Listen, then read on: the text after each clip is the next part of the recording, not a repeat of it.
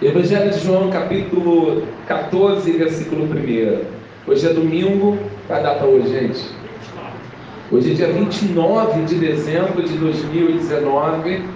Nós estamos na Zona Oeste, no culto da palavra, fazendo a exposição do Evangelho de João. E hoje nós vamos falar do capítulo 14, do 1 ao 15. Você que está nos ouvindo por esse áudio pode acompanhar onde você estiver seja no Spotify ou seja pelo WhatsApp. Versículo 1 do capítulo 14 diz assim: Não se turbe o vosso coração, credes em Deus, crede também em mim. Na casa do meu pai há muitas moradas. Se não fosse assim, eu vou teria dito, eu vou preparar-vos lugar. E quando eu for e vos preparar lugar, virei outra vez e vos levarei para mim mesmo, para que onde eu estiver estejais vós também. Mesmo vós sabeis para onde vou e conheceis o caminho. E disse Tomé, Senhor, nós não sabemos para onde vais, e como podemos saber o caminho?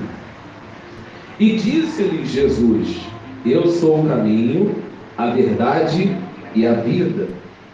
Ninguém vem ao Pai senão por mim. Se vós me conheceis a mim, também conhecereis a meu Pai, e já desde agora o conheceis e tendes visto. E disse-lhe Filipe: Senhor, mostra-nos o Pai, o que nos basta. E disse-lhe Jesus: Estou há tanto tempo convosco e não me tendes conhecido, Felipe. Quem me vê a mim, vê o Pai. E como dizes tu, mostra-nos o Pai. Não credes tu que eu estou no Pai e que o Pai está em mim? As palavras que eu vos digo, eu não as digo de mim mesmo, mas o Pai que está em mim é quem faz as obras. Crede-me que estou no Pai e o Pai em mim. Crede-me ao menos por causa das obras, das mesmas obras. Na verdade, na verdade, eu vos digo que aquele que crê em mim também fará as obras que eu faço e as fará maiores do que estas, porque eu vou para meu Pai. E tudo quanto pedirdes em meu nome, eu farei para que o Pai seja glorificado no Filho. Se pedirdes alguma coisa em meu nome, eu o farei. Se me amais, se me, se me amais, guardai os meus mandamentos. Amém? Vamos orar? Pai, em nome de Jesus, a tua palavra será ministrada. Nós, tua igreja, teus filhos, Desejamos muito, Pai, ouvir a Sua doce voz. Agora nós queremos estar prestes a ouvi-la.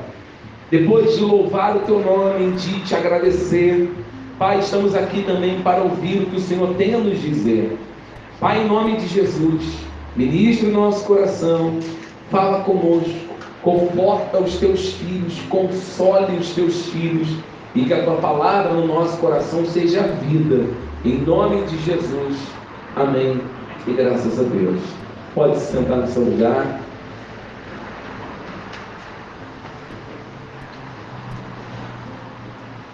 No último domingo, no último domingo, mês passado, nós falamos um pouco da graça de Deus que sustentou Pedro, mesmo ele tendo negado a Jesus, mesmo Pedro tendo deixado Jesus, abandonado Jesus, a graça de Deus sustentou ele.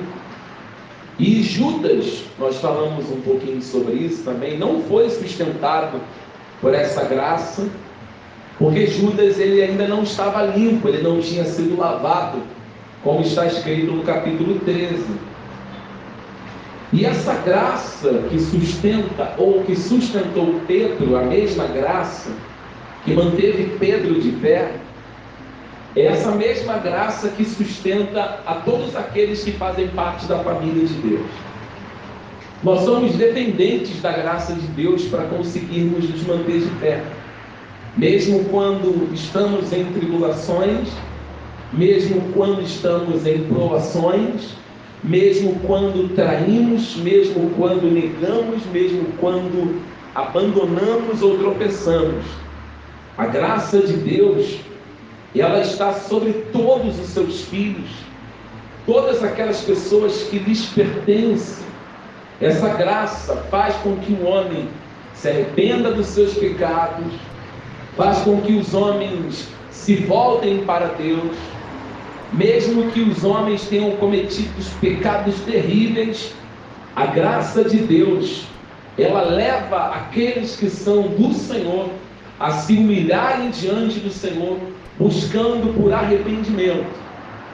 Foi exatamente isso que aconteceu com Pedro.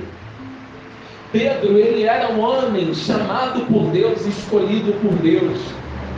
Nós podemos ver isso nos evangelhos sinóticos, por exemplo, quando falamos lá no capítulo 16 de Mateus, que Jesus diz para Pedro assim: Olha, tu és Pedro, e sobre esta pedra eu edificarei a minha igreja, e as portas do inferno não prevalecerão contra ela. Jesus disse para Pedro naquele momento que a igreja ela seria constituída através de Pedro sendo o porta-voz principal, um dos principais porta-vozes do evangelho. Pedro que era um pequeno fragmento, por isso que Jesus acrescentou o nome dele de Pedro, porque o nome dele era Simão Barjonas, como nós ensinamos. Então o nome Pedro ou Petrus significa pequeno fragmento, ou pequena rocha, ou rocha pequena. Então Pedro, sendo um homem escolhido, sendo um homem eleito e separado por Deus, a graça de Deus o alcança. E faz com que Pedro, mesmo depois de ter cometido muitos arrependimentos, muitos pecados, ele corre para o arrependimento. E é isso que vai acontecer com Pedro depois dele ter negado Jesus. Depois que Pedro negou Jesus, ele se arrepende, ele chora, ele se lamenta amargamente, há um arrependimento no coração dele. Nós, quando lemos o Evangelho de Lucas, nós encontramos esse acontecimento. Lucas capítulo 22 vai nos mostrar é, a atitude de Pedro, o que Pedro faz, o que é gerado no coração de Pedro, quando nós lemos Lucas capítulo 22.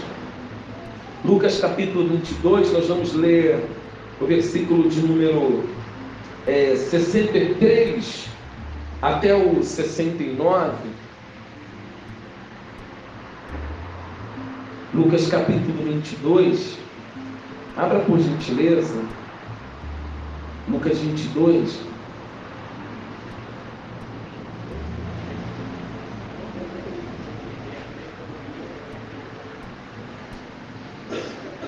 Acharam aí, irmãos? Evangelho de Lucas, capítulo 22. Pedro ele tinha um comportamento de arrependimento, não era um arrependimento comum.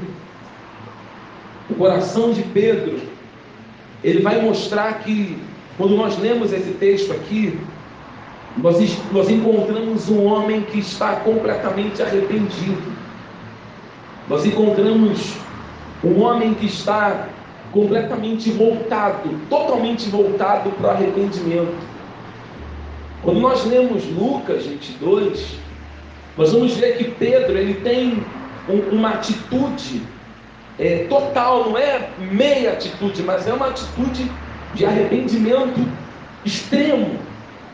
Quando eu preguei aqui semana passada, antes de ler o texto, é, eu falei que Pedro ele chora de maneira amarga, ele tem um, um, um choro, o seu coração é inclinado a se lamentar, chorar, chorar e chorar intensamente, Porque ele, além de ouvir tudo que Jesus havia dito para ele, além de ouvir tudo que Jesus tinha anunciado para ele, Pedro não sabia. Pedro não sabia o que estava lhe esperando. Então, quando nós lemos Lucas capítulo 22, vamos ler, nós vamos encontrar um Pedro, um homem que aparentemente é um homem forte, mas lendo as Escrituras, nós encontramos que de forte em Pedro não há nada. Lucas capítulo 22, nós vamos ler a partir do versículo 31 em diante.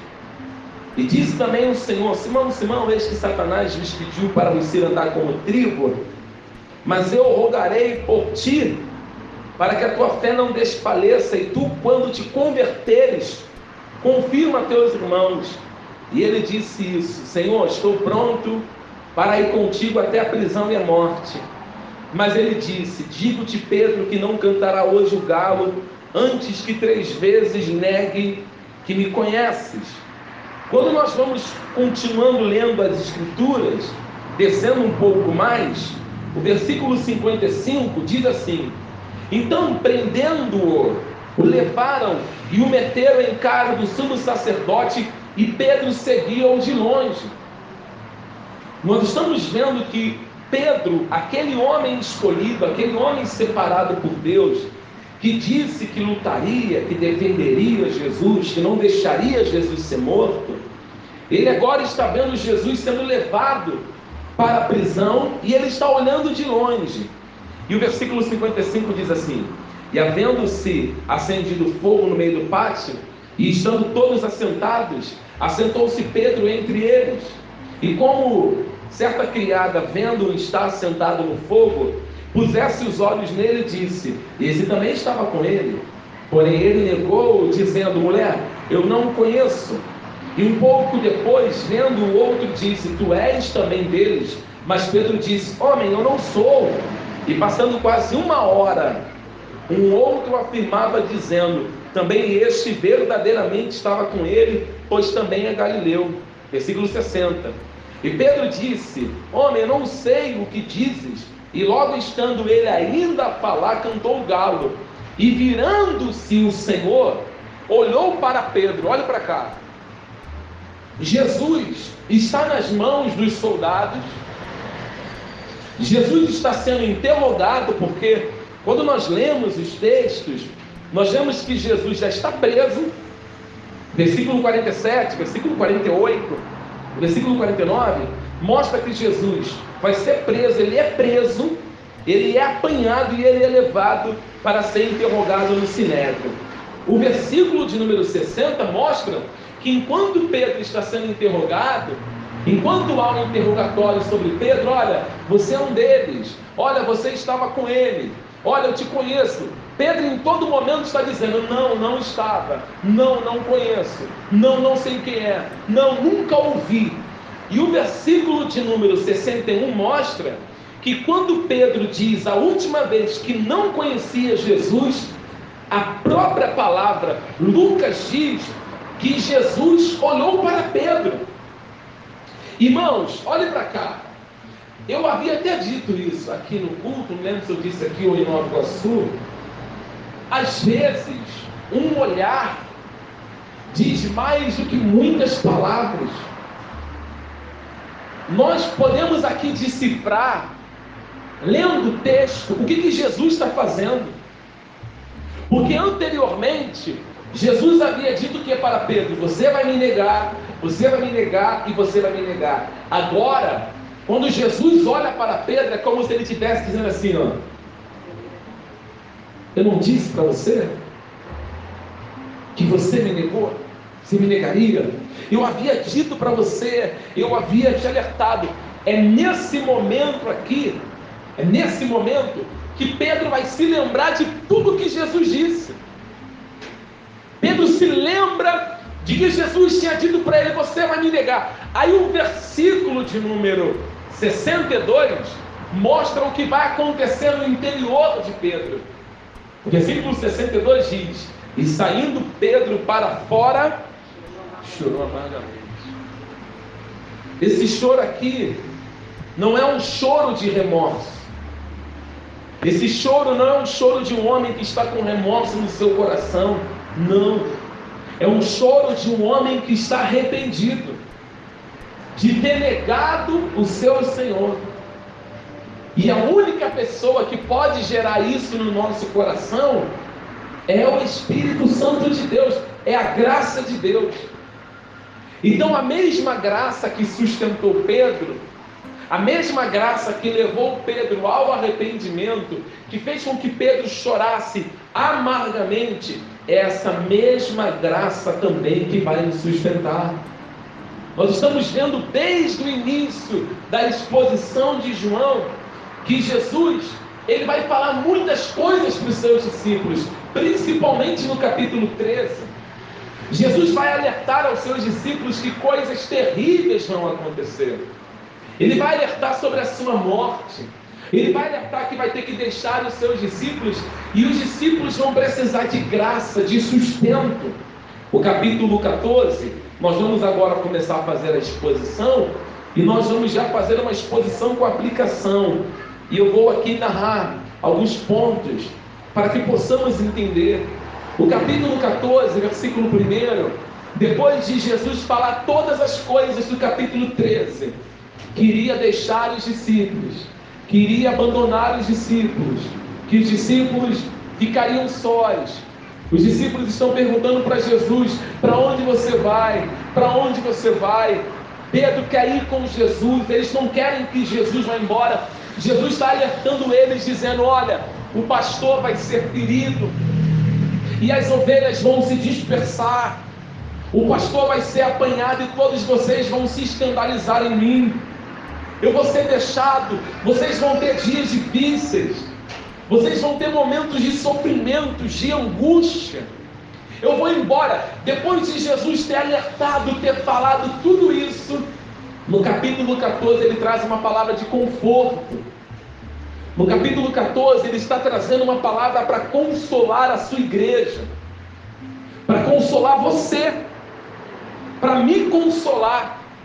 Porque Jesus ele vai dizer tudo o que vai acontecer, mas ele também traz uma palavra para nos deixar confortáveis, para nos deixar animados nele, alegres nele, para nos deixar não felizes. Eu já ensinei para você que Jesus não veio para fazer ninguém feliz, porque a felicidade coisas podem dar, coisas podem dar felicidade, mas a alegria somente o Senhor Jesus pode nos dar a verdadeira alegria. A alegria verdadeira está em Cristo e felicidade estão em coisas. Você pode ficar muito feliz se conseguir comprar um carro. Você pode ficar muito feliz se for rico. Mas se você não tiver alegria, alegria que vem de Deus, alegria de estar servindo a Deus, meus irmãos, você vai ter tudo nessa vida, menos a verdadeira alegria que provém do Senhor. Nós vamos ler no Antigo Testamento, nós encontramos o próprio, a própria palavra dizendo que a alegria de Deus é a nossa força. Não é a felicidade de Deus. Deus não precisa de nada para ser feliz. Deus não é feliz. Deus é a fonte de todas as realizações. Deus é a fonte da alegria, da paz, do gozo. Tudo está nele. Tudo vem do Senhor. Então, quando nós passamos por tribulações na vida, quando nós enfrentamos dificuldades na vida, nós temos que nos lembrar do que Jesus está dizendo em João 14. O Evangelho de João, no capítulo 14, no versículo 1, diz assim: João 14, versículo 1: Não se turbe o vosso coração, credes em Deus, crede também em mim. O que, que Jesus disse para os seus discípulos antes disso? Quando nós olhamos o capítulo 13, eu vou recapitular para você. Jesus vai dizer: Para onde eu vou, vocês não podem ir. Lá no capítulo 13. Ele vai dizer: Onde vós há de me trair? Lá no capítulo 13 ele ainda fala: eu vou para o Pai. Ele ainda fala: é, Tu vai me negar antes que o galo cante, falando para Pedro. Ele ainda fala: Todos de vós, todos vocês aqui vão se escandalizar em mim. Lá no capítulo 13 ele fala: Eu ferirei o pastor e as ovelhas vão se dispersar. Tudo isso, todas essas afirmações que Jesus deixou para os seus discípulos, vai gerar uma preocupação no coração deles. Porque na cabeça dos discípulos não se encaixa. Não tem como se encaixar. Como que tudo isso vai se encaixar se eles estão servindo Cristo vivo? Eles ainda não têm uma ideia sobre o reino de Deus, sobre o Messias, sobre a manifestação do Filho de Deus. Jesus sabia que muitos deles tinham medo, pavor, insegurança, preocupação. Tudo isso havia tomado o coração dos seus discípulos. E isso, amados, com certeza também invade os nossos corações, o coração de cada um de nós que estamos aqui. Quem de nós não ficamos com incertezas, com dúvidas no nosso coração, com medo, com pavor, com insegurança? A nossa vida é uma vida de muitas tribulações. Enfrentamos momentos difíceis ou não enfrentamos? E não enfrentamos momentos de perda, enfrentamos momentos de dor, enfrentamos momentos de abandono, Enfrentamos momentos de traições, de negação, de enfermidades, de perda de pessoas que amamos. E o nosso coração, ele fica tomado de tanto temor, mas de tanto medo, de tanto pavor e de muita insegurança. Jesus conhece a cada um dos seus discípulos. Quem aqui de nós não ficaríamos inseguros, ouvindo tudo que Jesus falou? É muito legal nós ouvirmos assim. O ano de 2020, oh, Jennifer, vai ser o ano da sua vitória, do seu sucesso, das suas realizações. Não se preocupe, tudo vai dar certo em 2020. Não é bom ouvir isso? Como é que nós ficamos? Hã? Felizes, né? Porque vamos receber coisas. Peraí, 2020 tem coisas chegando, ficamos felizes, não é alegres, felizes. Se nós liberarmos uma palavra aqui no está, Lídia, prepara mulher, prepara varoa. Se ano de 2020 promete para você e para Alex, vocês vão trocar de carro, vão mobiliar a casa com móveis novos, Alex vai receber promoção de trabalho, você também vai receber promoção. Tudo isso vai gerar o que? Um entusiasmo muito grande para o próximo ano. Nós vamos ficar alegres. Mas quem de nós aqui, ô Lúcia, ficaríamos felizes ouvindo essas palavras de Jesus? A felicidade vai embora. O que vai ficar é alegria, a felicidade não. Jesus fala assim: ó, ano que vem tem tribulação, ano que vem tem perseguição, ano que vem muitas lutas vão acontecer. Ano que vem muitas provas vão acontecer. Ano que vem você vai perder pessoas que você ama. Ano que vem a, a doença vai bater na porta. Para muitas pessoas isso é, ser, é, é, é misticismo. Misticismo não, é ser negativo. Não é ser negativo, é uma realidade. É uma realidade que nos espera todo ano. Não foi isso que Jesus disse? que aqueles que estão nele padecerão provações e tribulações, enfrentarão dificuldades na vida. Eu assisti um vídeo recentemente agora de 11 cristãos que foram decapitados na Nigéria. Eu não sei se você viu isso, mas foi agora, não tem 10 dias.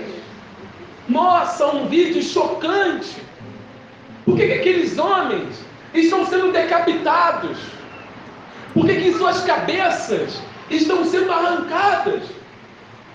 Por que, que eles estão sendo mortos cruelmente, brutalmente?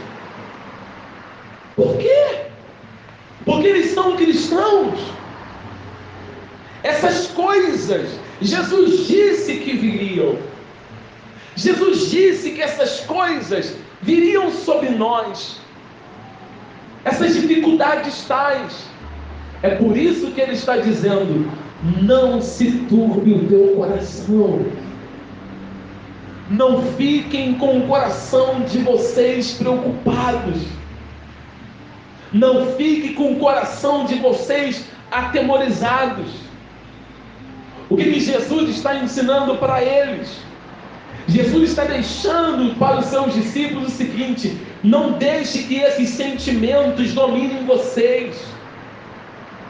Não permita que esses sentimentos, esse sentimento de medo, esse sentimento de insegurança, domine vocês.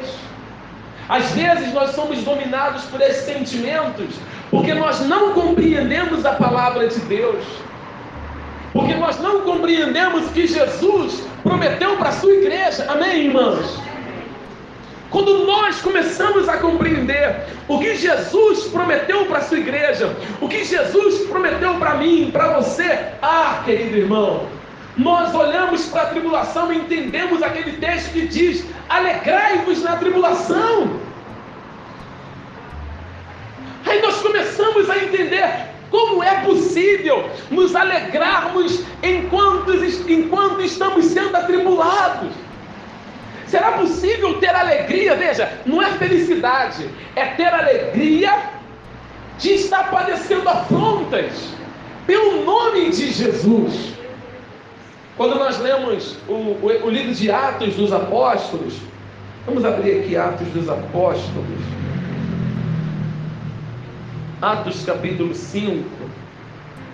Vamos ver o caso, um caso muito interessante.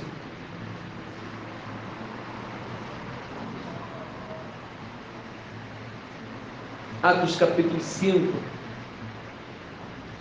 Isso aqui, quando eu li esse texto, eu falei, Senhor, me dá essa alegria de conseguir enfrentar todas essas dificuldades, mas regozijar por estar fazendo a tua vontade e vivendo para o Senhor. Atos capítulo 5, os discípulos estão presos, os discípulos estão na cadeia e eles agora vão ser interrogados. Eu vou resumir para que você entenda a parte central da mensagem de hoje. O versículo 35 diz assim: E disse-lhes, varões israelitas, acautelai-vos a respeito do que haveis de fazer a esses homens, os discípulos porque antes destes dias levantou-se Teldas dizendo ser alguém. A este se ajuntou um número de uns quatrocentos homens, o qual foi morto, e todos os que lhe deram ouvidos foram dispersos e reduzidos a nada. Depois deste, levantou-se Judas o Galileu, nos dias do alistamento, e levou, e levou muito povo após si, mas também este pereceu e todos os que lhe deram ouvidos foram dispersos. E agora eu digo-vos: dai de mão a esses homens e deixai-os, porque este conselho, esta obra, se esta obra é de homem, se desfará. Mas se é de Deus, não poderíeis desfazê-la, para que não aconteça de serdes também achados combatendo contra Deus. E concordaram com ele, e chamando os apóstolos, e tendo-os açoitado, mandaram que não falassem no nome de Jesus e os deixaram ir. Quer dizer, eles são chicoteados, eles são açoitados. Versículo 41. E retirando-se, pois, da presença do concílio, regozijando-se de terem sido julgados dignos de padecer afrontas pelo nome de quem? De Jesus. E eles não pararam, eles continuaram ao serviço. E o verso 42 diz: E todos os dias no templo e nas casas não cessavam de ensinar e de anunciar a Jesus Cristo. Às vezes nós por não entendermos a palavra, o que Jesus prometeu para nós, nós deixamos até de orar, Eu sei que muitos de vocês que estão aqui, olhem para mim, podem estar enfrentando a pior fase da sua vida. Que talvez eu não sei. Que talvez eu não tive a oportunidade de sentar com você, com você, com você e ouvir de você o que você está passando. Se você está sem comida na mesa, se você está sem saúde no corpo, se você está infeliz, se você está sem é, paz no seu coração, mas eu quero que você entenda o que Jesus disse: não se turbe o teu coração. Se você conseguir entender o que Jesus fez, o seu coração ele será transbordado de segurança e de alegria em saber que Jesus ele vai voltar para nos fazer transbordar ainda mais de algo que o mundo não pode receber. Por isso que ele vai dizer no versículo de número 14: Não se turbe o vosso coração. Credes em Deus, crede também em mim. Com essa frase, Jesus traz consolo, mostrando que temos é, que, que tempos de medo, angústia, pavor, insegurança, perseguição estão se aproximando. Olha para mim, eu não vim aqui nesse culto dizer para você que estão vindo tempos de paz. Alguém está me ouvindo? Mas eu vim te dizer que existe consolo no Senhor Jesus para todos esses dias de guerra que nós enfrentarmos. Está todo mundo prometendo um tempo de paz, um, um tempo de sossego. Mas o cristão verdadeiro, amém, igreja? Ele não desfruta disso aqui na terra. O nosso tempo de sossego vai chegar. O nosso tempo de, de descanso vai chegar. Enquanto estivermos aqui, nós seremos consolados, nós seremos confortados, nós seremos abraçados, nós nunca seremos deixados. O Espírito de Deus sempre vai nos consolar, mas nós enfrentaremos muitas tribulações. O que, Jesus está dizendo para os discípulos com essa frase? Crede em mim, crede no Pai, crede em mim, crede em Deus, crede em mim. Ele está dizendo: olha, está vindo por aí, está se aproximando muitas lutas. Mas ao mesmo tempo ele está dizendo: mas para os momentos mais sombrios, para os momentos de maiores dificuldades, eu quero que vocês se agarrem a mim. Porque se, se vocês se agarrarem a mim, vocês também vão estar agarrados ao meu Pai. Eu quero que vocês creiam em mim, creiam no meu Pai, porque se vocês crerem no que eu estou falando, no que eu fiz, vocês estarão seguros em meio a qualquer dificuldade. E aí nós vamos para o versículo 2, João capítulo 14, versículo 2.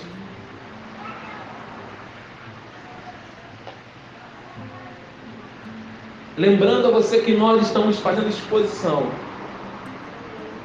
tá? Uma, uma exposição textual também.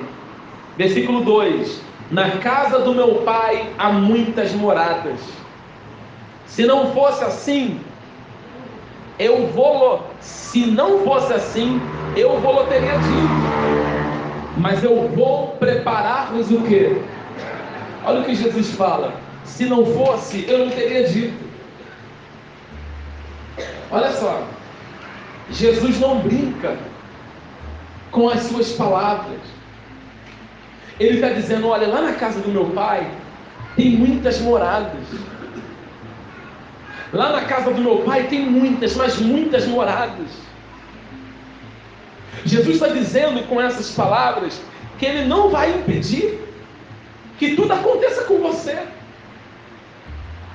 Olha a palavra de conforto de Jesus. Ele está dizendo assim, ó, tá vindo luta por aí, dificuldade por aí, e eu vou impedir que isso aconteça. Não é isso.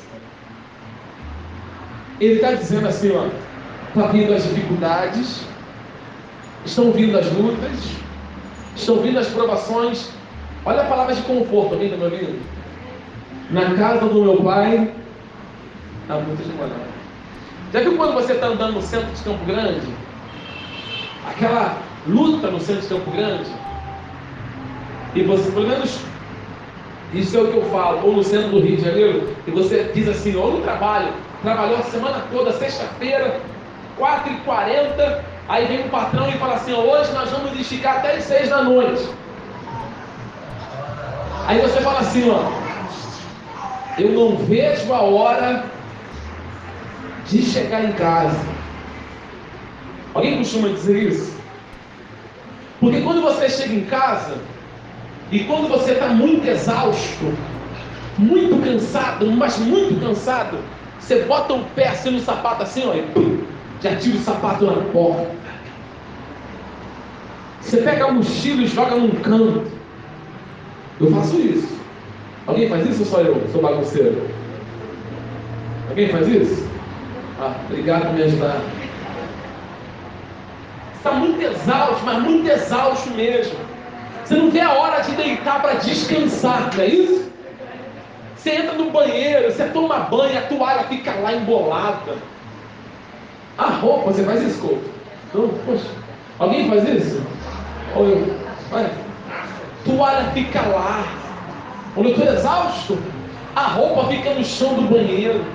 Eu corro para a cama e caio, durmo, apago. Eu falo, eu quero descansar. É isso que Jesus está falando para mim para você. Você vai ralar muito nessa terra.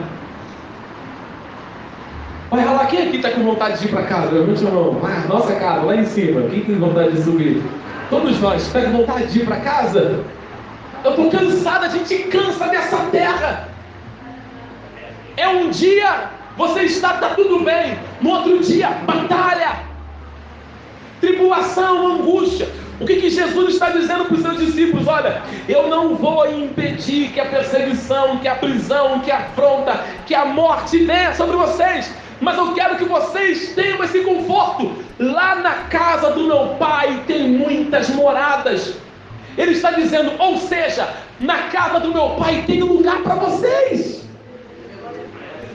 Lá na casa do meu pai tem um cantinho. Isso aqui é uma conjecturação. Tem lá um cantinho que vocês vão deitar e vão descansar. Ele está dizendo: na casa do meu pai tem descanso.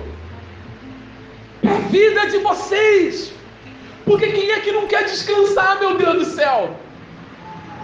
Quem é que não está cansado de decepção? Quem é que não está cansado de doenças? Quem é que não está cansado? Nós cansamos.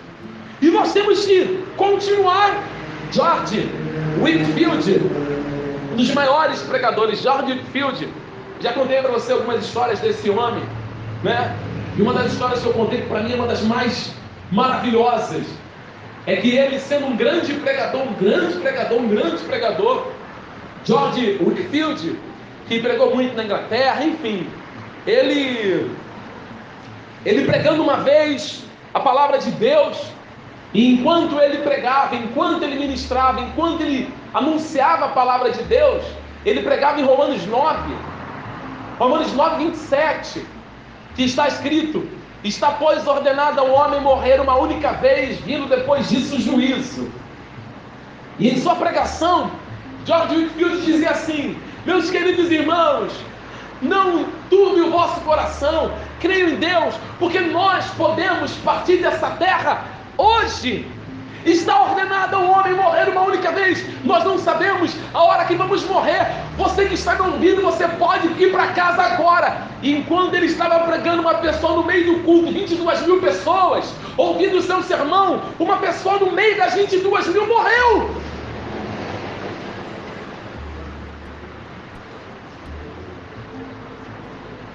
Mas ele não parou de pregar.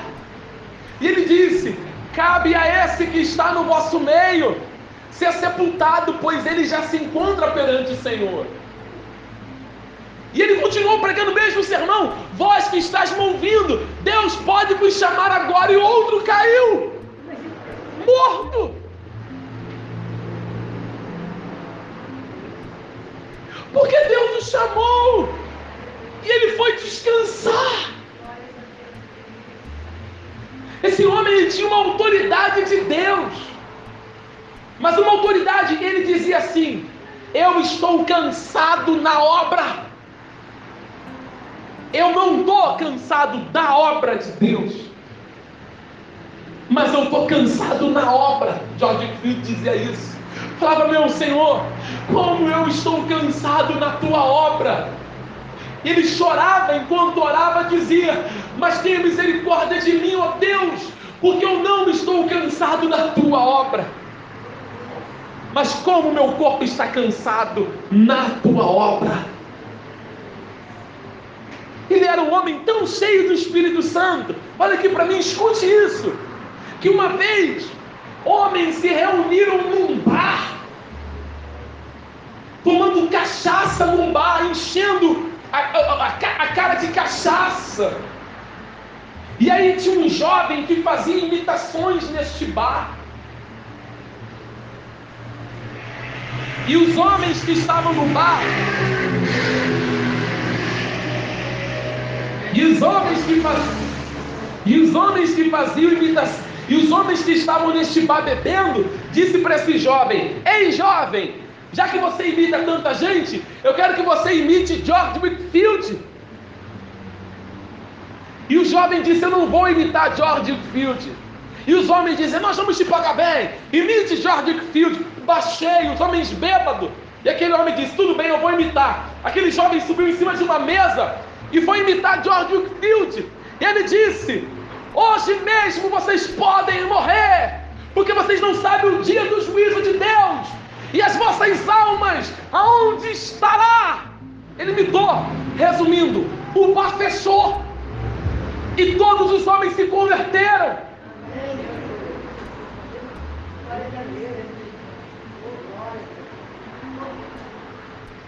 O Evangelho, ele é confortante. O Evangelho traz conforto para o nosso coração, a minha igreja. Então você precisa entender o que, que Jesus está dizendo. Ei, tem um lugarzinho para você que eu escolhi, que eu separei lá na casa do meu pai. Nós ficamos assim, ah, não quero mais saber de Jesus, eu não quero mais saber de igreja. Por que, que você diz isso? Existe um conforto para você. Existe um consolo dito por Jesus. Na casa do meu pai há muitas moradas. Será que você está conseguindo entender o que eu estou falando aqui nesta manhã? Existe uma morada. Jesus não está dizendo, olha, está tudo preparado. Está tudo preparado. Ele ainda diz: Eu vou preparar-vos lugar. Isso aqui, esse texto, é um texto muito mal interpretado. As pessoas interpretam esse texto aqui de maneira muito má muito má, muito má, dizendo que Jesus subiu para preparar o lugar. Não, não, não. Tudo está preparado antes da fundação do mundo. Jesus mesmo vai dizer, naquele grande dia vai ser assim, ó, vinde benditos do meu Pai e, e possuai por herança o reino que nos está preparado desde a fundação do mundo ou antes da fundação do mundo. Está tudo preparado para a igreja. Tudo nos aguardando. É o conforto para o nosso coração. E agora, nós temos que saber que somente com a morte de Jesus, somente Jesus morrendo, é isso que vai acontecer. Somente Ele morrendo, Ele está dizendo: Eu tenho que morrer para que vocês tenham acesso ao meu Pai. Quando eu morrer, eu vou preparar um lugar para vocês vocês vão ter acesso a esse lugar. E aí vem o versículo 3, vamos ler. João 14, versículo 3. João capítulo 14, versículo 3. E ele diz assim, ó: E quando eu for e vos preparar lugar, virei outra vez e vos levarei para mim mesmo, para que onde eu estiver, vós vós estejais também. Jesus está falando de uma partida temporária. Alguém aqui já viajou para fora do Rio? Quem já? Geralmente nós falamos assim, ó, eu vou. Mas nós colocamos data para voltar, né? Você volta quando? Ah, eu volto dia 25. Eu volto dia 7. Por aí, nessa data eu estou voltando. Nós damos data para o nosso retorno. E Jesus não deu data para o retorno dele. Mas uma coisa ele disse: Eu vou voltar. Isso te conforta? Ou você precisa da data? Não vai fazer igual os mormons. Não vai.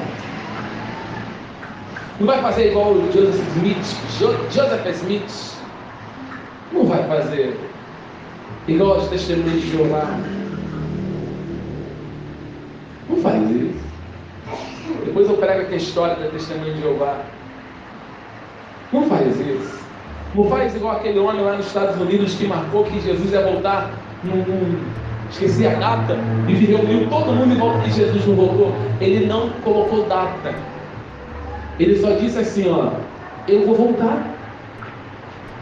E se ele disse que vai voltar para me levar, para te levar para onde ele está, irmãos, a partida é temporária. Qual é o maior anseio da igreja? O maior anseio da igreja é a volta de Jesus. Porque na volta de Jesus, os mortos vão ressuscitar para estar com Ele para toda a eternidade. Quando Jesus voltar, a Bíblia não diz, e os mortos ressuscitarão, e nós, os que estivermos vivos, nos encontraremos com Ele nas nuvens dos céus. Isso te conforta? Saber que mesmo você morrendo, mesmo você. Alguém canta aquele louvor assim, ó. Por favor, não canta essa música, tá? Essa música é uma das músicas mais heréticas também. Não canta. Não morrerei. Eu cantei muito, tá? Misericórdia. Enquanto a promessa não se cumpre, quem tem promessa de Deus não morre, não. Irmão, leia o livro de Hebreus. O livro de Hebreus diz que muitos homens morreram sem ter alcançado a promessa, sem ter visto as promessas. Porque quem realiza é Deus, amém? Nós temos desejos, nós temos vontades, nós queremos ver muitas coisas, mas quem está no controle da nossa vida é Deus, e somente Deus sabe o que é melhor para a sua igreja. O nosso maior anseio é que Jesus volte. Esse é o meu maior anseio. O maior anseio para você é poder estar com Jesus para sempre. Olha para mim aqui. Alguém acordou com dor hoje de manhã? Tem alguém que acordou com dor? Quem acordou com dor? Consegue imaginar? Você nunca mais sentir dor? Amém? Você não tem que chorar mais. Amém? Nunca mais, nunca mais ter conta para pagar.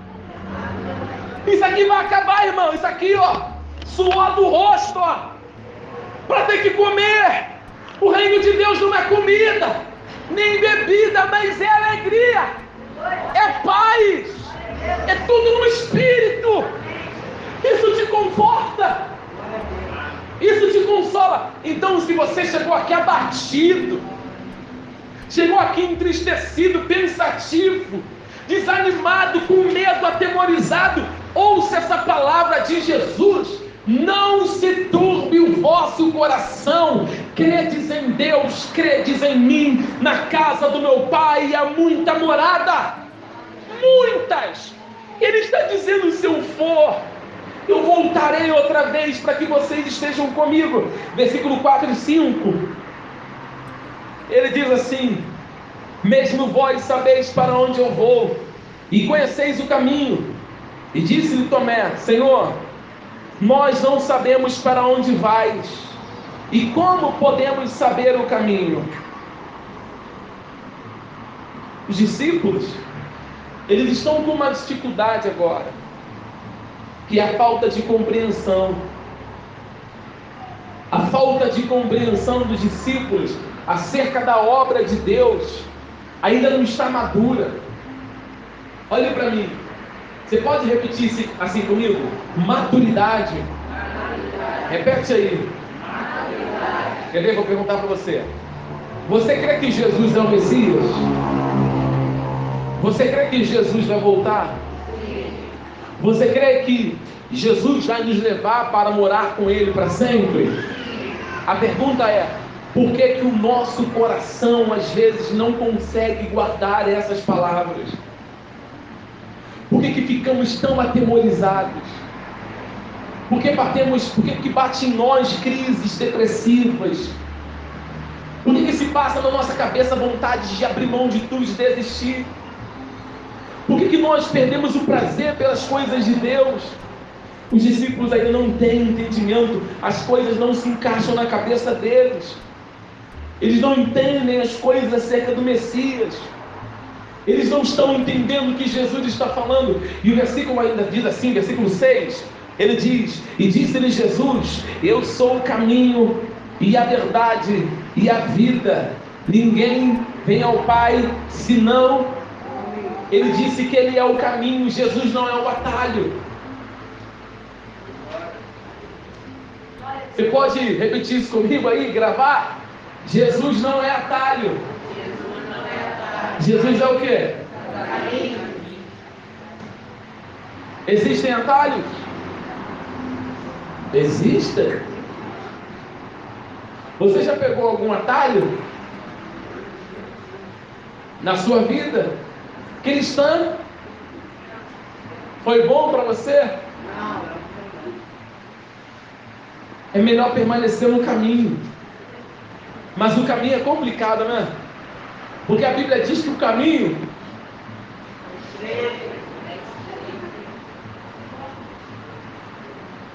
A porta é como que se anda num caminho estreito. O que, que Jesus quer dizer com caminho estreito? Hã?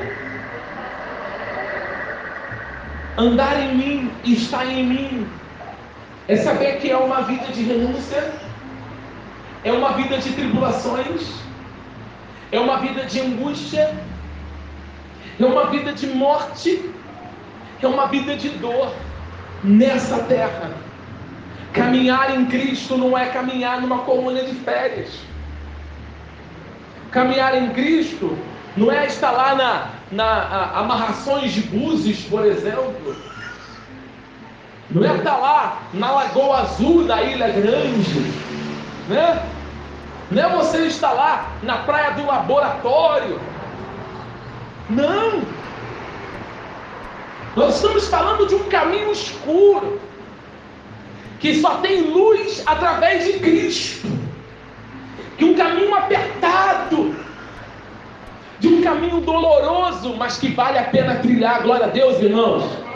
O salmista dizia no Salmo 23: Ainda que eu ande pelo vale da sombra da morte, eu não temerei mal algum, porque tu estás comigo. Muitas pessoas preferem um caminho mais largo. Aí segue o, o, caminho não, segue o caminho que não é caminho, que é atalho, o caminho da religião. Fala, eu estou na religião, aqui eu tenho tudo, aqui eu tenho alegria. Mas não é alegria, é felicidade. A pessoa, ela vai esperar chegar agora no final do ano, estava assistindo TV e via a multidão que estava se preparando para se reunir em Copacabana. Infelizmente, muito crente vai estar lá. Amém? Eu não estou falando cristão, não, falei crente. Muito crente vai estar lá. Muito. Chorando quando ouvir os, os, as explosões dos fogos.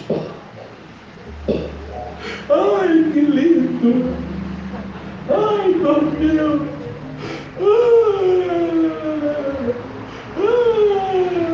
é sério? Ai, viu aquele agora coração? Aí tem um cara do lado que, que ele nunca viu. Ah, feliz, não tô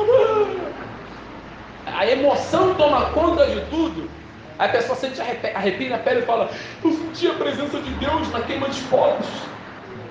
Eu arrepiei, minha pele até arrepiou. Deus estava ali na praia de Copacabana, misturado com Iemanjá.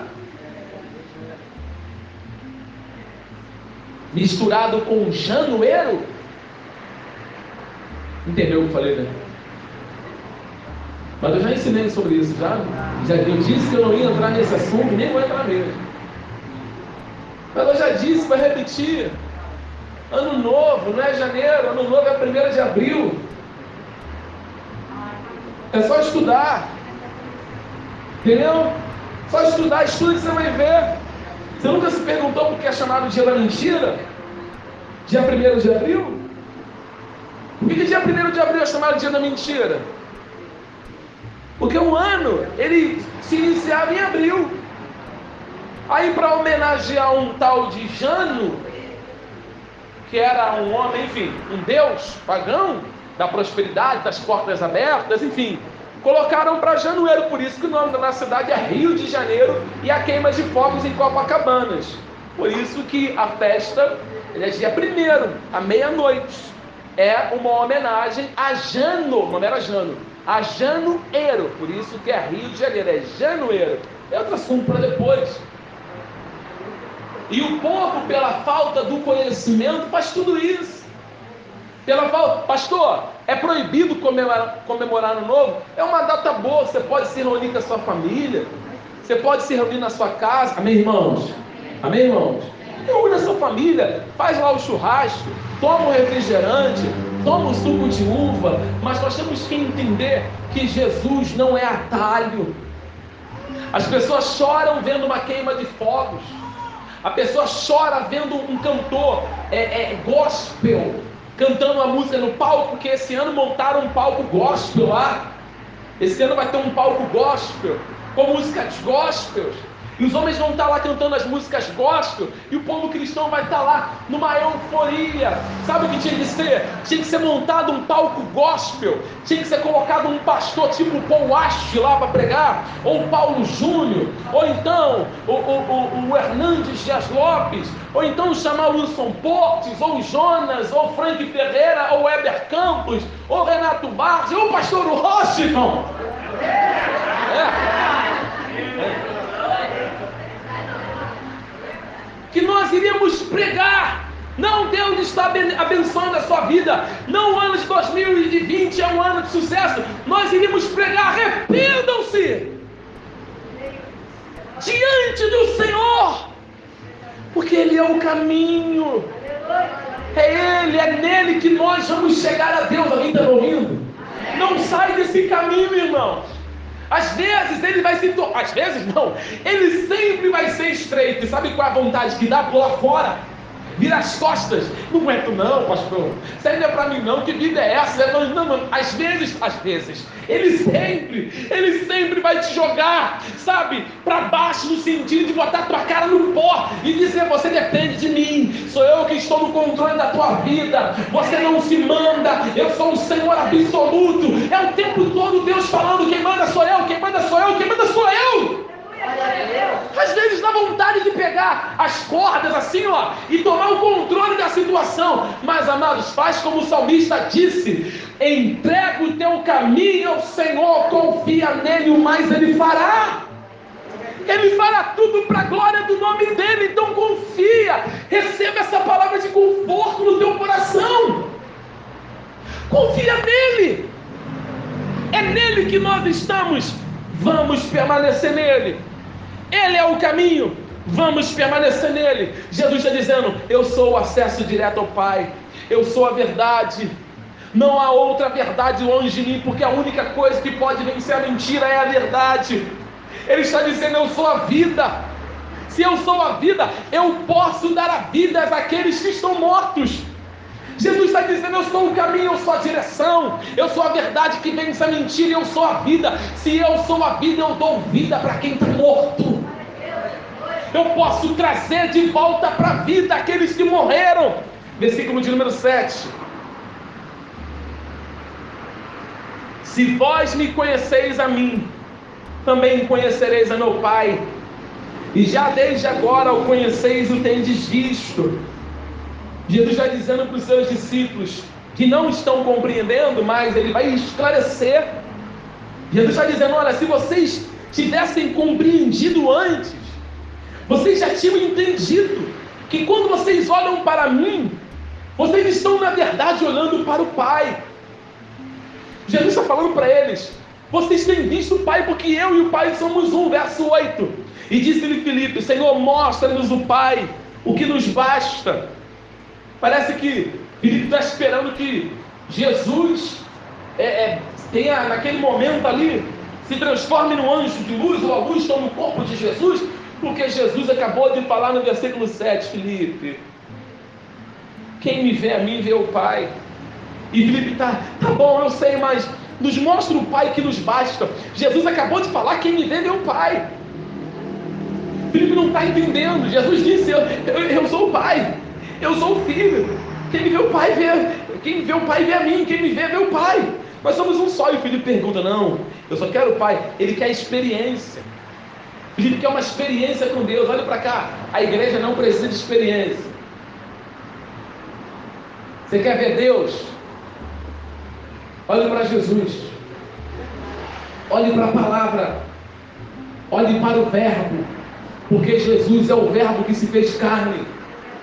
Você tem que parar com essa. Eu vou chegar lá. Vou falar aqui rapidinho. Só uma escotadinha para não perder é, o costume. É. Você tem que parar com essa palhaçada e falar assim: eu preciso ter uma experiência com Deus. Deus, vem aqui no quarto. Eu quero agora sentir cinco arrepios. Se eu sentir cinco arrepios na pele, é porque Deus está falando comigo. Senti um, senti dois, senti três, senti quatro, senti cinco. Deus está falando. Não, para com isso. Eu vou no monte e se Deus enviar, olha o que eu vou falar para vocês. Eu creio que Deus continua a falar. Amém, igreja? Deus continua a usar pessoas dentro da sua vontade, da maneira que Ele quer. Eu, pastor Washington, eu julgo de maneira literal, seja quem for. Quando vem falar comigo assim, ó, Deus mandou te dizer. Quando eu falo, Deus mandou te dizer, eu falo, mandou me dizer o quê? Tudo que a pessoa vier me falar que Deus mandou ela me dizer, tem que se encaixar com a Bíblia. Porque se sair da Bíblia, eu descarto. Não desprezo a pessoa, mas eu descarto na hora. Na hora, eu descarto. Porque se Deus, todas as vezes que Deus mandava um profeta falar com o povo de Israel, o profeta é assim, ó, assim diz o Senhor. Eles não iam, eis que te digo. Se alguém chegar para você assim, ó, eis que te digo, vira as costas. Você não, você não ouviu. Você não ouviu. Quando Deus envia um profeta, quando realmente é de Deus, de Deus, porque eu já vi as coisas acontecerem, não foi pedindo experiência, mas eu já vi as coisas acontecerem, já vi com os meus olhos. Mas, assim, ó, assim diz o Senhor. Sabe? Agora, o que nós mais temos hoje são charlatões na internet. Olha, olha a loucura, irmão, misericórdia, misericórdia. O pastor foi convidado para pregar na igreja. Aí antes dele pregar, o que ele fez? Uma semana antes, entrou no Facebook dessa igreja, viu quem eram os membros da igreja, foi relacionando o nome dos membros no, no tablet dele. O nome, endereço, né? Facebook fala tudo, né? O nome do marido, o nome do filho, a cor da casa, e foi selecionando. Aí foi pregar uma semana depois. Chegou lá, abriu o tablet e falou: Deus está falando comigo. Aí eu aí ele ia. Tem alguém aqui nesta igreja, por nome Oh Deus, ah, pera, pera, pera, pera. Juliana. E para você saber que é que você que Deus está falando, Juliana, para você saber que tem um profeta na terra, está tudo escrito, ele pegou no Facebook a informação. O nome do teu marido é Jonathan. Aí ela lá atrás, sem saber disso, já está chorando. Ah, ah,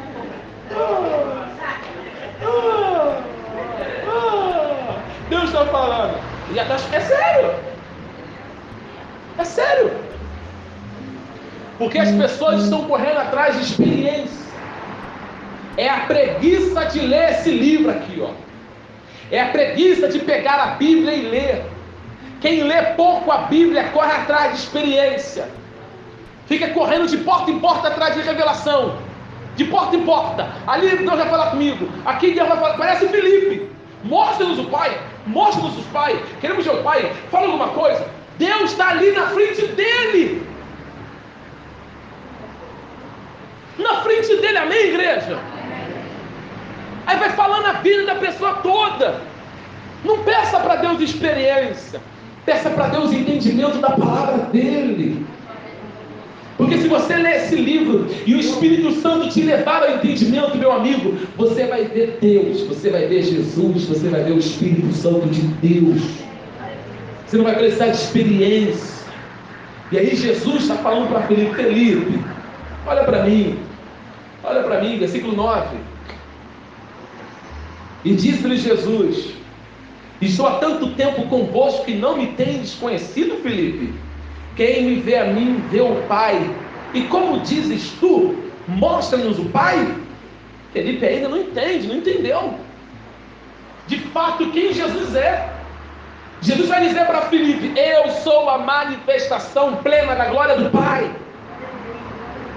Alguém está me ouvindo aqui nessa manhã? Quando você pega, levanta sua Bíblia aí. Levanta aí. Isso aí é muito mais do que papel. Para o homem comum, irmãos, irmãos, para o homem comum isso é um pedaço de papel de capa dura. Para o homem comum isso é um livro histórico, é um livro místico, mas para o povo de Deus, esse livro, quando nós lemos, nós conseguimos ver o próprio Deus, o Verbo que se fez carne. É isso que Jesus vai falar para Filipe: Eu sou a manifestação do Pai. Deus falou com a sua igreja, Deus falou com os seus filhos, manifestando o seu poder através da encarnação de Jesus. Quando nós lemos a carta aos Hebreus, vamos abrir em Hebreus capítulo 1. Vamos ler, Hebreus 1. Hebreus 1. Hebreus capítulo 1. Olha só como é que a, a palavra diz aqui. Como que o autor de Hebreus fala.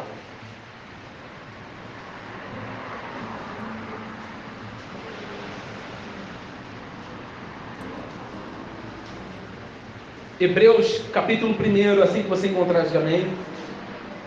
Hebreus capítulo 1, versículo 1, diz assim: Havendo Deus antigamente falado muitas vezes e de muitas maneiras, veja que o autor coloca, havendo Deus, tá? Aos pais pelos profetas, a nós falou-nos neste, nestes últimos dias pelo Filho a quem constituiu o herdeiro de tudo, por quem fez também o mundo, o qual sendo o resplendor da sua glória? E a expressa imagem da sua pessoa, e sustentando todas as coisas pela palavra do seu poder, havendo feito por si mesmo a purificação dos nossos pecados, assentou-se à destra da majestade nas alturas, feito tanto mais excelente do que os anjos, quanto herdou mais excelente nome do que eles. Porque a qual dos anjos disse: Jamais, tu és meu filho, hoje eu te gerei, e outra vez eu lhe serei por pai, e ele me será por filho? E quando outra vez introduz no mundo primogênito, diz: E todos os anjos de Deus o adorem. E quanto aos anjos, diz: O que de seus anjos faz vento, e de seus ministros labaredas de fogo. Mas do filho diz: Ó Deus, o teu trono subsiste pelos séculos dos séculos, cetro de equidade e cetro do teu reino. Cetro de equidade é o cetro do teu reino. Versículo 10. E tu, Senhor, no princípio fundaste a terra, os céus são as obras de tuas mãos. O, livro de Hebreus diz que Jesus é o resplendor da glória. Jesus, ele é o próprio Deus. E Felipe está querendo ver, ver o quê? Não tem mais o que ver. Versículo 10, volte lá em João capítulo 14, estou terminando. João 14. Tem esse conforto no teu coração. João 14, versículo 10. Não crê tu que estou no Pai e que o Pai está em mim? As palavras que eu vos digo não as digo de mim mesmo, mas o Pai que está em mim é quem faz as obras. Crede que eu estou no Pai e o Pai em mim. Crede em mim ao menos por causa das mesmas obras. Jesus, ele está apelando aos discípulos para crerem nele. Jesus está dizendo: olha, creem que eu e o Pai somos um. As evidências estão mostrando para vocês que eu estou no Pai, que o Pai está em mim, que o Pai está em mim, que tudo que, tudo que eu faço, eu faço porque o Pai o quer. Creiam pelo menos pelas obras que eu fiz, pelas coisas que eu faço, irmãos. Nós temos mil motivos aqui para crer que Jesus é Deus. Olha a obra que está sendo feita na tua vida. Você consegue olhar para você hoje e ver como você mudou? Da transformação que Deus realizou na tua vida, através do ensino da palavra, através da oração, através de você estar cultuando, através de você ouvir a palavra, você percebeu a obra que aconteceu dentro de você? Nós temos motivos para dizer realmente Ele é o Filho de Deus. Foi quando ele estava crucificado na cruz, né? né? Está lá Jesus na cruz, morrendo ensanguentado. Naquele momento, o soldado olha e fala: É, realmente ele era o filho de Deus. Eu não creio que ele é o filho de Deus só porque ele estava pendurado na cruz, não. Eu creio que ele é o filho de Deus porque eu estava perdido. Eu estava largado, estava jogado no chão. Eu e você. E ele foi lá com a sua graça, a mesma graça que sustentou Pedro. Foi lá e me resgatou, te resgatou e nos colocou na presença dele. Será que você duvida disso? Será que isso não conforta teu coração, não, hein, Silvio? Isso conforta teu coração? Sim ou não? Conforta ou não conforta? Isso conforta teu coração saber que nós somos resgatados. Versículo 12. Na verdade, na verdade, vos digo que aquele que crê em mim fará as obras que eu faço e as fará o quê? Do que estas, porque eu vou para meu pai. Aqui eu vou perguntar para você. Aqui eu vou perguntar para você. Que obras maiores são essas?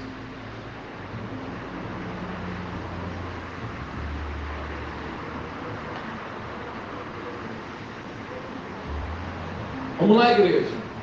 É bom, que eu posso conhecer um pouco do que você está tem como entendimento. Quando Jesus fala assim, e vocês vão fazer obras maiores do que esta, que obras maiores são essas?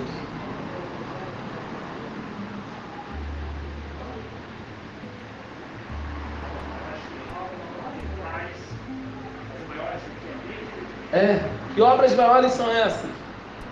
Você nunca ouviu ninguém pregar isso, não? Hã?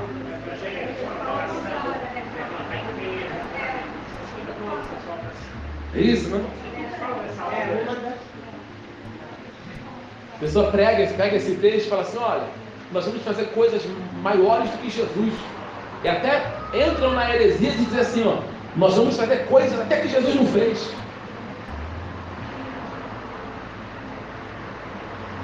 Você já viu alguém aí ressuscitar um morto depois de quatro dias?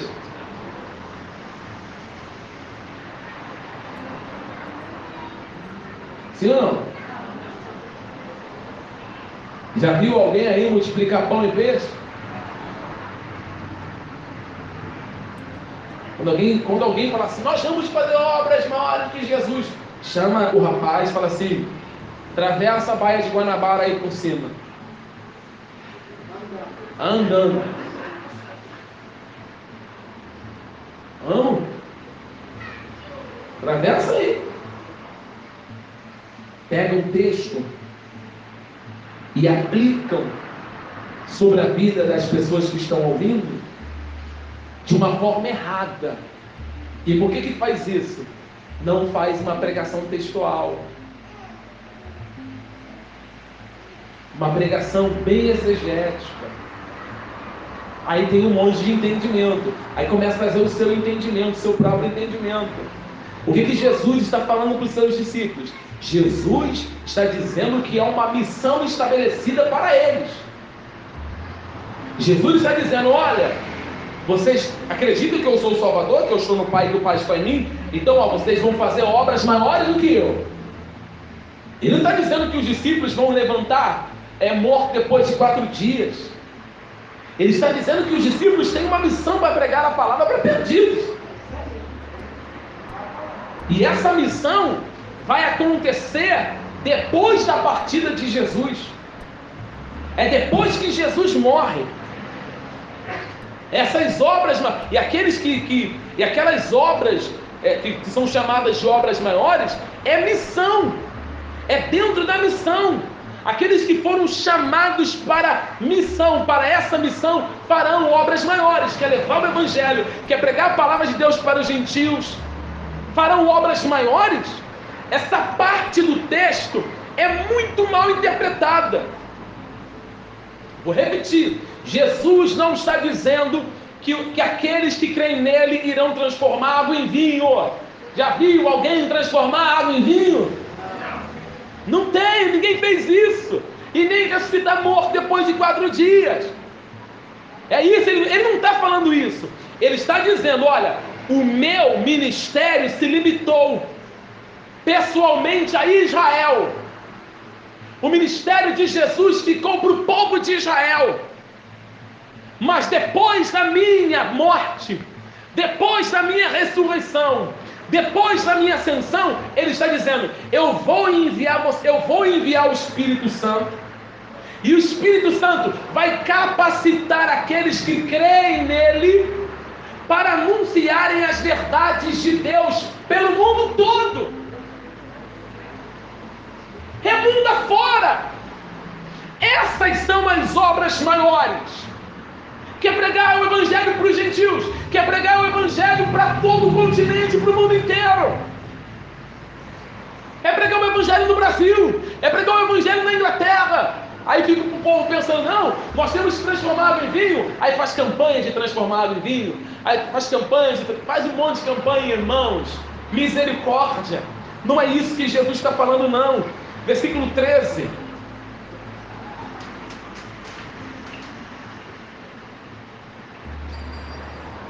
E tudo quanto pedirdes em meu nome, eu farei, para que o Pai seja glorificado no.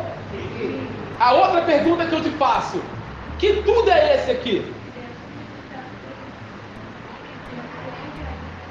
Hello?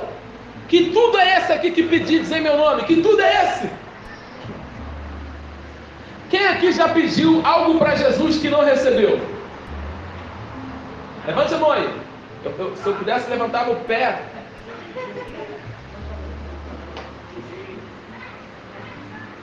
Quem já pediu? Levanta a mão. Poxa, pedi tanto para Deus, pedi tanto para Deus, pedi tanto para Deus. E lembra desse texto e ora, Senhor, a tua palavra diz que tudo que eu pedi no teu nome, eu vou receber. E nós oramos assim, né? Então eu oro, crendo na tua palavra. Eu oro, Senhor, porque a tua palavra diz que tudo que eu pedi no teu nome eu vou receber. Mas aí não lê, não lê não para para entender o que, que Jesus está falando. Quando ele fala, tudo que pedirdes em meu nome, eu farei para que o Pai seja glorificado, está dentro do contexto do versículo 12. Quando ele diz, e obras maiores farão do que estas. Está dentro do contexto do envio dos discípulos para anunciar a palavra de Deus o mundo afora. Aí Jesus está dizendo: quando vocês forem pregar a palavra de Deus no mundo afora, tudo o que vocês pedirem ao meu Pai será feito. É isso. O texto não está dizendo para você dobrar o joelho e falar para Deus assim: Deus, faz isso que Ele vai fazer. Não é isso não. Temos que entender o que a Bíblia está dizendo. Então, ou seja, a missão de anunciar as verdades do Evangelho de Jesus está ligada ao versículo 13. Nós temos que entender que o que nós mais pedimos a Deus nessa obra é, é tão árdua, tão difícil para anunciar o Evangelho de Deus, anunciar as verdades de Deus. O que, que nós mais pedimos para Deus? Na hora de anunciar o Evangelho? O que nós mais pedimos para Deus na hora de levar a palavra de Deus? O que nós mais pedimos para Deus quando estamos no altar falando das verdades de Deus? Nós estamos pregando e estamos anunciando e pedindo a Deus: Senhor, dá carro? Senhor, da casa? Senhor, da mansão? O que nós falamos enquanto estamos pregando? Enquanto estamos anunciando o Evangelho?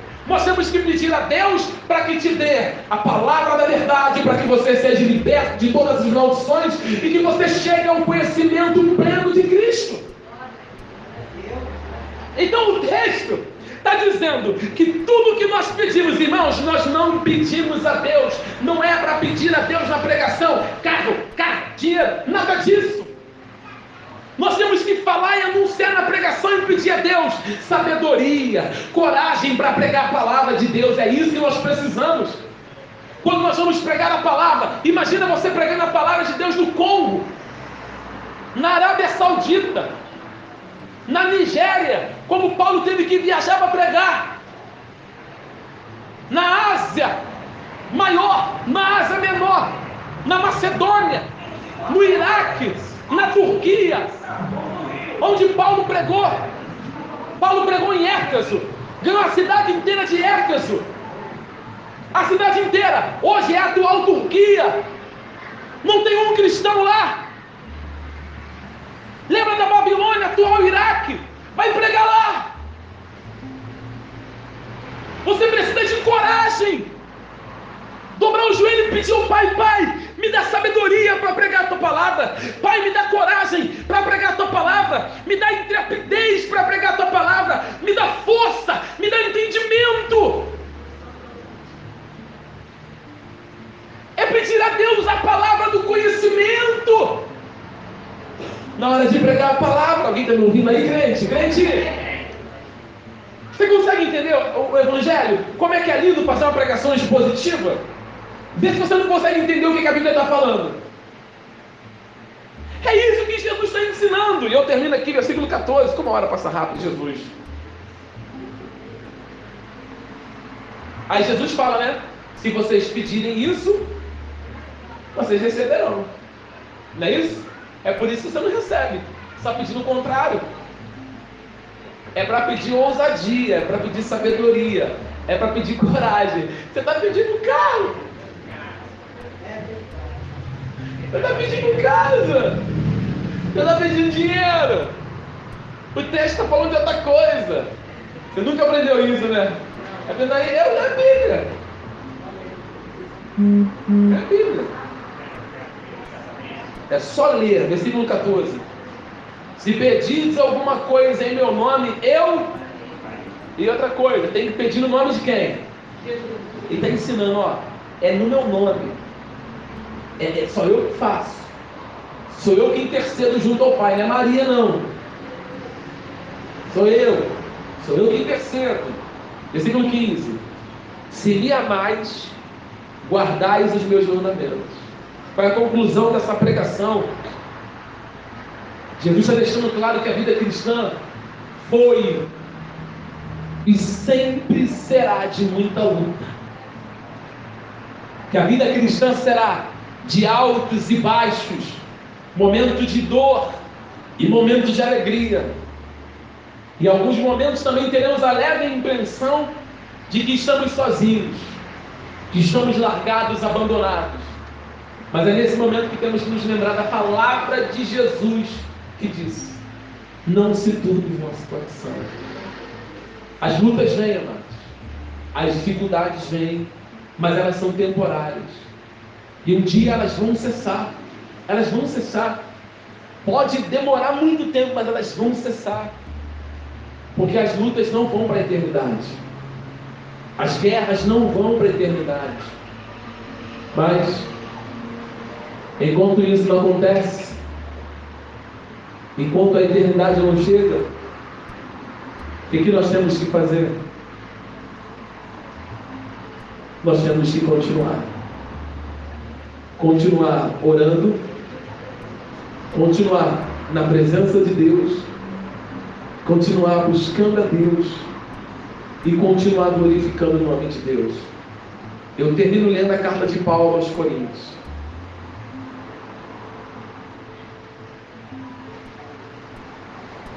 2 Coríntios capítulo 4.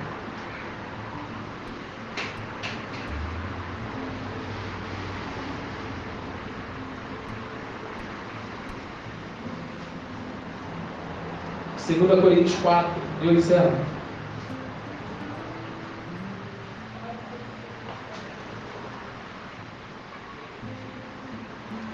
Acharam? Versículo 8, ele diz assim: Em tudo nós somos atribulados. 2 Coríntios 4, 8. Em tudo somos atribulados, mas não angustiados, perplexos, mas não desanimados, perseguidos, mas não desamparados. Abatidos, mas não destruídos, trazendo sempre por toda parte a mortificação do Senhor Jesus no nosso corpo, para que a vida de Jesus se manifeste também em nosso corpo.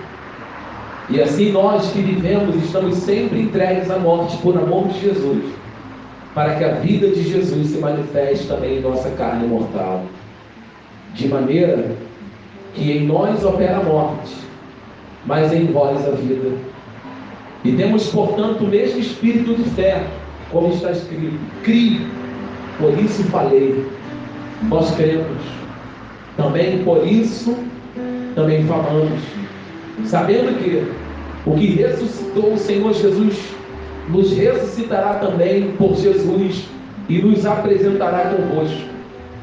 Porque tudo isso que é por amor de vós, para que a graça multiplicada por meio de muitos torne abundante ações de graça para a glória de Deus. Por isso, não desfalecemos, mas ainda que o nosso homem exterior se corrompa, o interior, contudo, se renova de dia em dia. Porque a nossa leve e momentânea tribulação produz para nós um peso eterno de glória muito excelente não atentando nós nas coisas que se veem, mas nas que se não veem.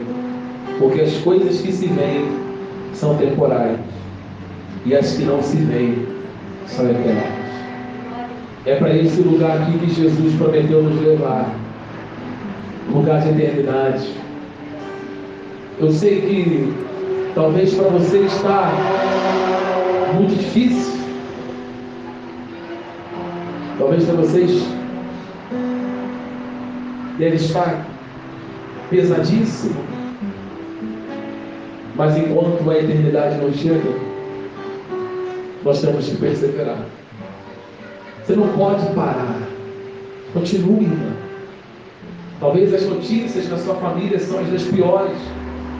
Talvez você até hoje mesmo acordou com uma vontade de desistir, parar. Pô, querido irmão, não desista. O Espírito Santo de Deus é o nosso consolador e nosso amigo fiel. Nós temos que nos apegar a Ele, confiar nele. Por mais que as coisas estejam desandando, continua crendo, confiando no Senhor. Ele está no controle. Coloca a tua vida assim nas mãos de Deus e fala, Senhor, está tudo nas tuas mãos, eu não vou desistir. Por mais que todos te abandonem, como diz o Salmo 24, se eu me lembro bem, esse é o Salmo 27, que diz: O Senhor é a minha luz, é a minha salvação. A quem eu temerei? Ele é a força da minha vida, de quem eu me recearei. No dia mau, meu Deus me ajudará. Ele me cobrirá com a sua tenda e sobre um rochedo ele me colocará. O salmista ainda diz que, ainda que os pais dele os abandonem, ele todavia acreditava, ele cria que o Senhor jamais o abandonaria e que ele viveria os bens do Senhor na terra dos viventes. Você tem que crer. A vida cristã é um desafio. A vida cristã é um desafio, não adianta, irmãos.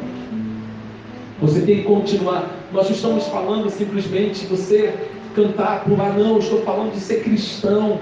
Eu estou falando de céu, estou falando de vida eterna. Jesus vai voltar para nos levar para lá. Ele prometeu que voltaria. Que isso te conforte. Que isso te console. Isso basta para você. Você quer mais o quê? Te falta o quê? Você não ouviu promessa de presidente da república, não. De prefeitos, de governadores, de pastores, não. Quem fez essa promessa para a igreja foi Jesus. Aguenta essas dificuldades fielmente. Aguenta, corra para a palavra. Charles Adam Spurgeon, eu estava lendo o seu livro ontem, Spurgeon disse que a igreja ela precisa agradecer mais do que pedir. Agradecer, Senhor, obrigado por tudo. Obrigado por tudo, Senhor. Obrigado por tudo, Senhor. Porque Deus tem nos dado muito mais do que o bastante. Olha para você. Olha para você. Olhe para cada um de nós. E veja se Deus não tem cuidado de nós. Veja se Deus não tem cuidado de você. Está vestido, está calçado. Você vai para casa. Misericórdia de Deus tem nos alcançado. Misericórdia de Deus tem nos alcançado nós temos que agradecer a Ele por isso. Te agradecemos a Deus por tudo que o Senhor fez na nossa vida. Vamos ficar de pé.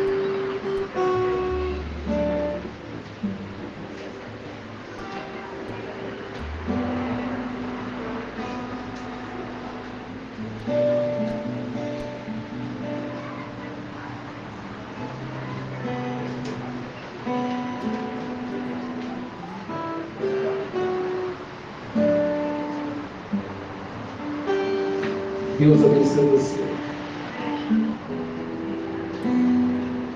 Você pode fechar os seus olhos, eu quero orar para terminar o culto.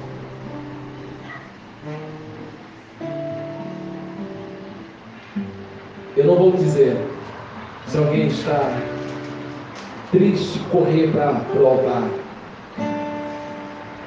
Mas eu vou dizer para você: corra para Cristo.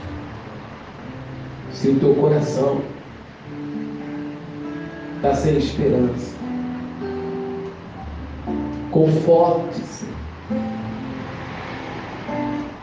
Seja confortado no Senhor.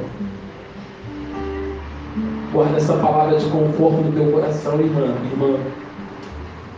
Tudo pode estar desmoronando, mas Deus está no controle de tudo. Deus está no controle de tudo.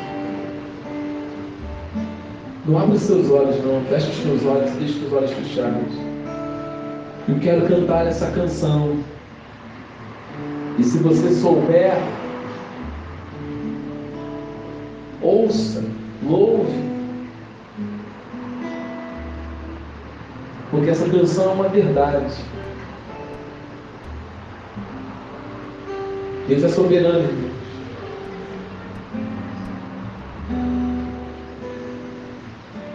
Deus é soberano sobre tudo. E as palavras de Jesus me confortam e me consolam. Tu és soberano sobre a terra, sobre os céus, tu és Senhor. Absoluto.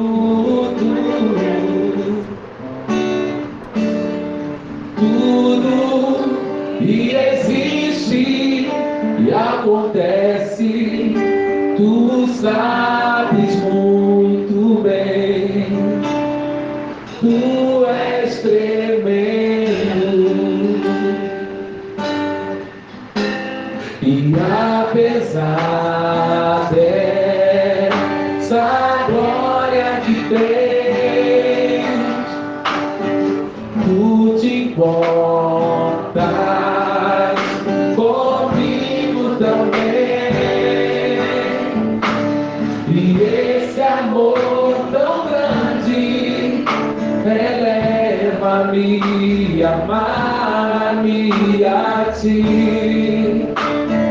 Tu és.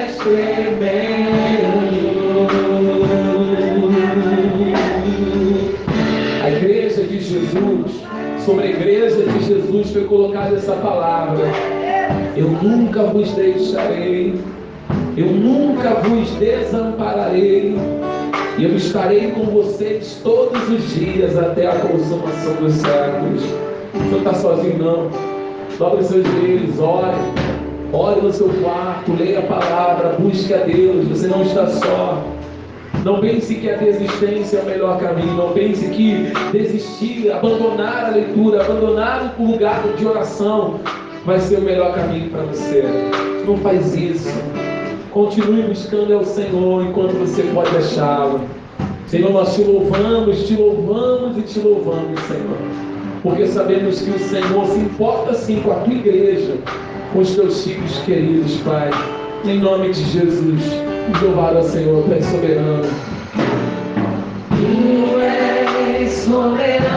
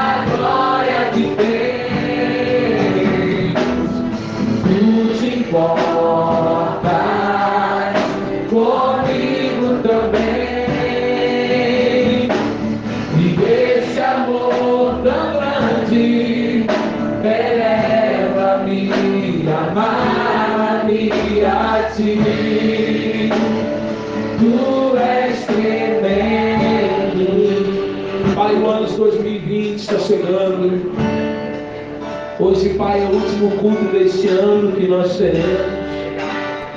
Te agradecemos por 2019. Já te agradecemos por 2020 que está logo à frente. E tudo que o Senhor fizer no próximo ano, seja feito para a glória do teu nome. O que acontecer com a nossa vida, o que vivemos em 2020, que venhamos, Pai, glorificar o teu nome. Que todos nós venhamos permanecer firmes na tua presença, até a volta do teu filho Jesus. Que os santos perseverem no Senhor, até a volta do seu filho Jesus, Pai. Nós te pedimos assim, em nome de Jesus, dá força para os seus filhos, da sabedoria, Pai, da coragem, da intrepidez, para que eles façam a tua vontade, para a glória do seu nome. Amém. Graças a Deus, nos aplaude o Senhor Jesus. Deus, nos aplaude o Senhor Jesus.